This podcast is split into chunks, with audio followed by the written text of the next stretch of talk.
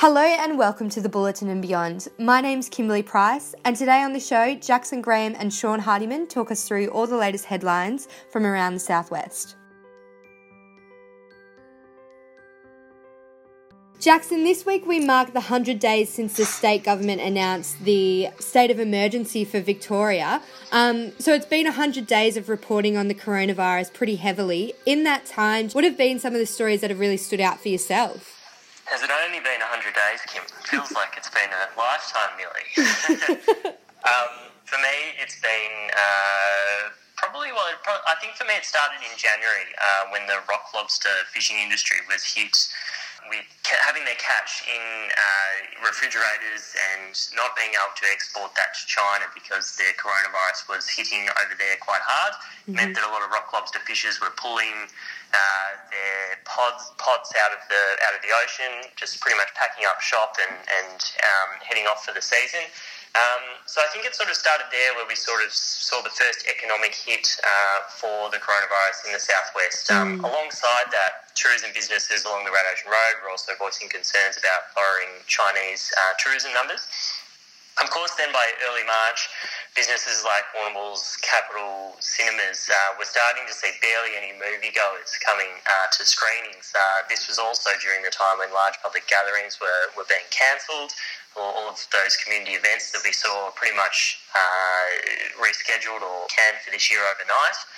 Um, and then by mid March, obviously the state and federal government were announcing tough restrictions that saw businesses pretty much clearing tables and chairs from the inside, uh, trying to mm. make way for capping of numbers, um, and then ultimately moving towards takeaway models or, or, adapting to online sales when they couldn't have any uh, patronage pretty much within within their businesses.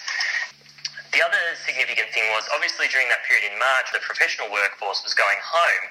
Educators were, were still at work until very late March um, when the state government finally made a call that schools uh, would, well, later in the holidays would go online in term two. Mm. Um, when that happened, it meant students uh, learned from home for about eight weeks. Um, teachers uh, really have praised the ability of the school community to pivot in such a short time.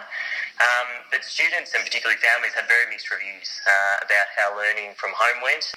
When all students did finally go back to school in June, for most students, um, they'd been apart 11 weeks at that time because that also included the school holidays. So it was a long period that for some probably felt much like the summer holidays, really. Mm. It was just that long because they'd been apart and hadn't really seen each other for so long. Um, um, so I think that goes to another point, Kim, which is that winding restrictions back has in some ways been tougher than introducing them. Um, and uh, in regional Victoria, particularly in the southwest, uh, we've sort of been fortunate enough to have no coronavirus cases for a couple of months, um, but now there's more or less a debate about whether restrictions should ease for us and uh, and not for Melbourne.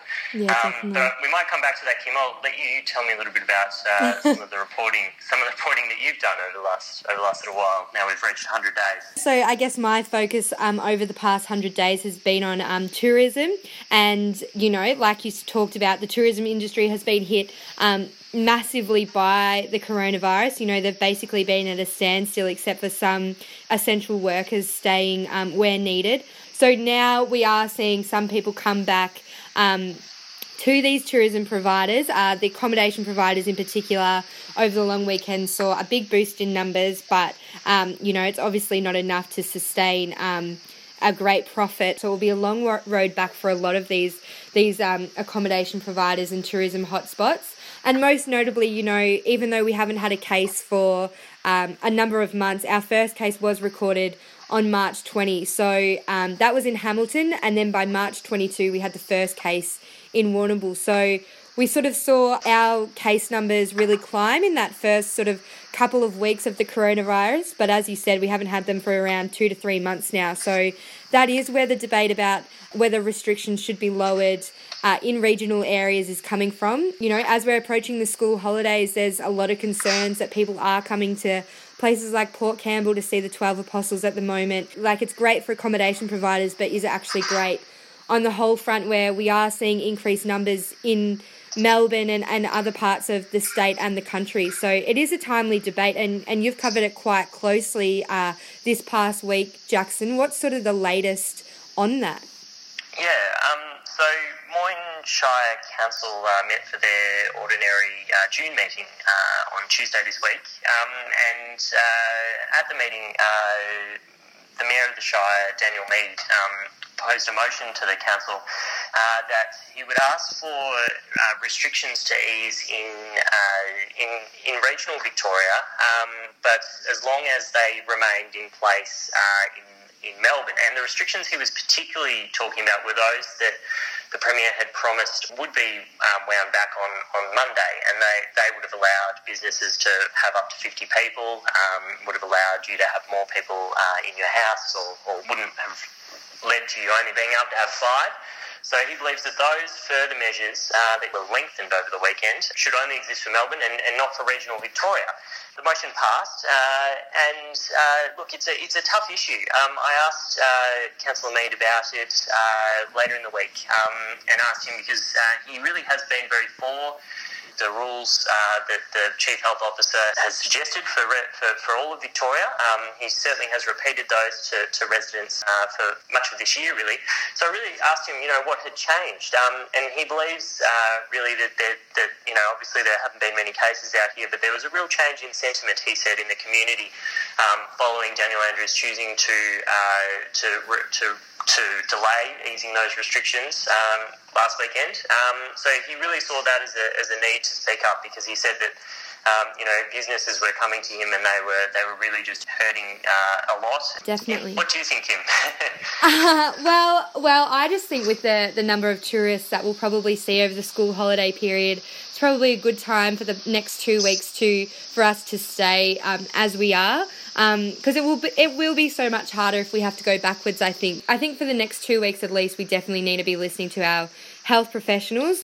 To mark the 100 days of the state of emergency, we did conduct a survey um, of our readers, and you know, 235 people responded to this survey, and we asked them what they thought of the state government's response to the coronavirus and if they'd done a good job. And 80% of uh, the surveyors said that they thought the state government had done a good job. It'll be interesting to see whether those numbers change uh, in a few weeks' time, depending on, on what the next steps are taken by, by our governments.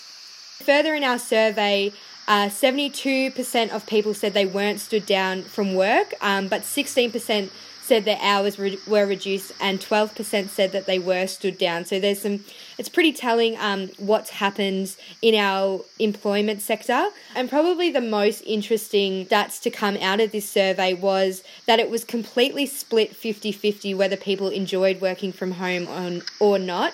Um, and a lot of that came down to whether people were looking after children at home. So it was pretty split down the middle whether lockdown had given people a negative impact on their mental health. So 51% said no, while, while 49% said yes, and most people citing isolation as the biggest um, factor in affecting their me- mental health negatively. So, you know, these results are really interesting, and, and I think it's pretty telling of how our community has sort of seen through the coronavirus pandemic. Kim, let's hope that uh, the next 100 days is far different to the last 100.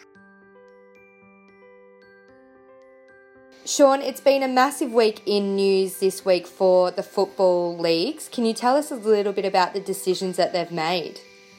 Oh yeah, so we've had um, three football leagues make decisions this week on on their seasons, with the uh, um, WD and Mininera League uh, deciding to cancel theirs on Wednesday night, um, citing issues around the coronavirus, um, forcing them to sort of abandon their year. It's, a, it's an interesting feeling at the moment not having um, any sort of senior football in terms of the men's um, or netball at this stage. So um, it's a bit of a grey area for, for us and, and for the region. So will there be any football or netball going ahead this season? All, all leagues, including the, the Hampden League and, and, I think the Southwest District League, including the, the WD for the Mininera, have um, confirmed that they want to sort of get a junior league up and going this year because that's an, an, important part of, of community footy and obviously um, giving kids a chance to play this year will, will sort of keep them interested for next year and, and keep their, their development going and, and sort of keeping those those people at the club. Obviously, it, um, during this time, you could lose lose people because they lose interest because it's not happening and there's other sports that might be happening and they might choose that. So they're, they're trying to make the, the most of 2020 and get a year in. Um, how that looks at this stage, we don't know. Uh, the district league has, has said that they're doing an eight week season, but um, how that draw plays out and um, how it looks is um, yet to be de- decided. But in brighter news, Sean, there is good news for the Women's League. Um, tell me the decision that was made this week. Oh, yeah, so on Tuesday night, um, they all voted to, to go ahead with a, a, junior and senior competition this year, which is a, a massive, massive um, boost for the for the league. Obviously, it's in its third third season for the juniors and the second season for the women. So any momentum they can sort of capitalise on now would be uh, really, really good. Obviously, with netball uh, not going ahead and, and basketball not um, back at this stage, it gives um, women a chance to, to have a go at footy and, and, and see how they go, or they, they might um, change sports depending on whether they go to training or, or, or play. It's obviously a, uh, one of the fastest growing areas of football in the region and, and across Australia. So it's a, probably a good time to, to jump on the women's footy bandwagon. And um, how those seasons will look at the moment is also um, unknown. AFL Western District um, uh, currently working on the length of the season and a draw for both junior and senior grades. Uh, mm. They're expecting to have a northern and southern conference uh, to sort of reduce travel with the teams um, and might help players sort of stick around and might even join up this year if they don't have to, to travel so far. Yeah, definitely. And Sean, do you reckon that we, we will see a few people um, jump into new sports now that the you know the the regular football and netball seasons are canned? I feel I feel there will be. Um, obviously, those those players really sort of um, they're keen about their sport. Um, they'll probably jump across to different other sports. Cricket cricket was one we sort of talked about earlier that might uh, pick up a few footballers, and then um, obviously the women's footy would be another one for um, netballers or basketballers to jump across um, into that one. And um, it would be interesting to see what sports benefit from um, footy not going ahead this year, and, and, what sports some of these footballers will, will sort of or netballers will take up.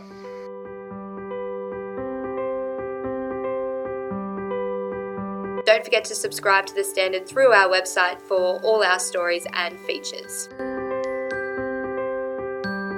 We acknowledge the traditional owners of country, the Gunditjmara people, and the traditional owners of country throughout Australia, and recognise their continuing connection to land, waters, and culture. We pay our respects to their elders past, present, and emerging. This has been a Warrnambool Standard production.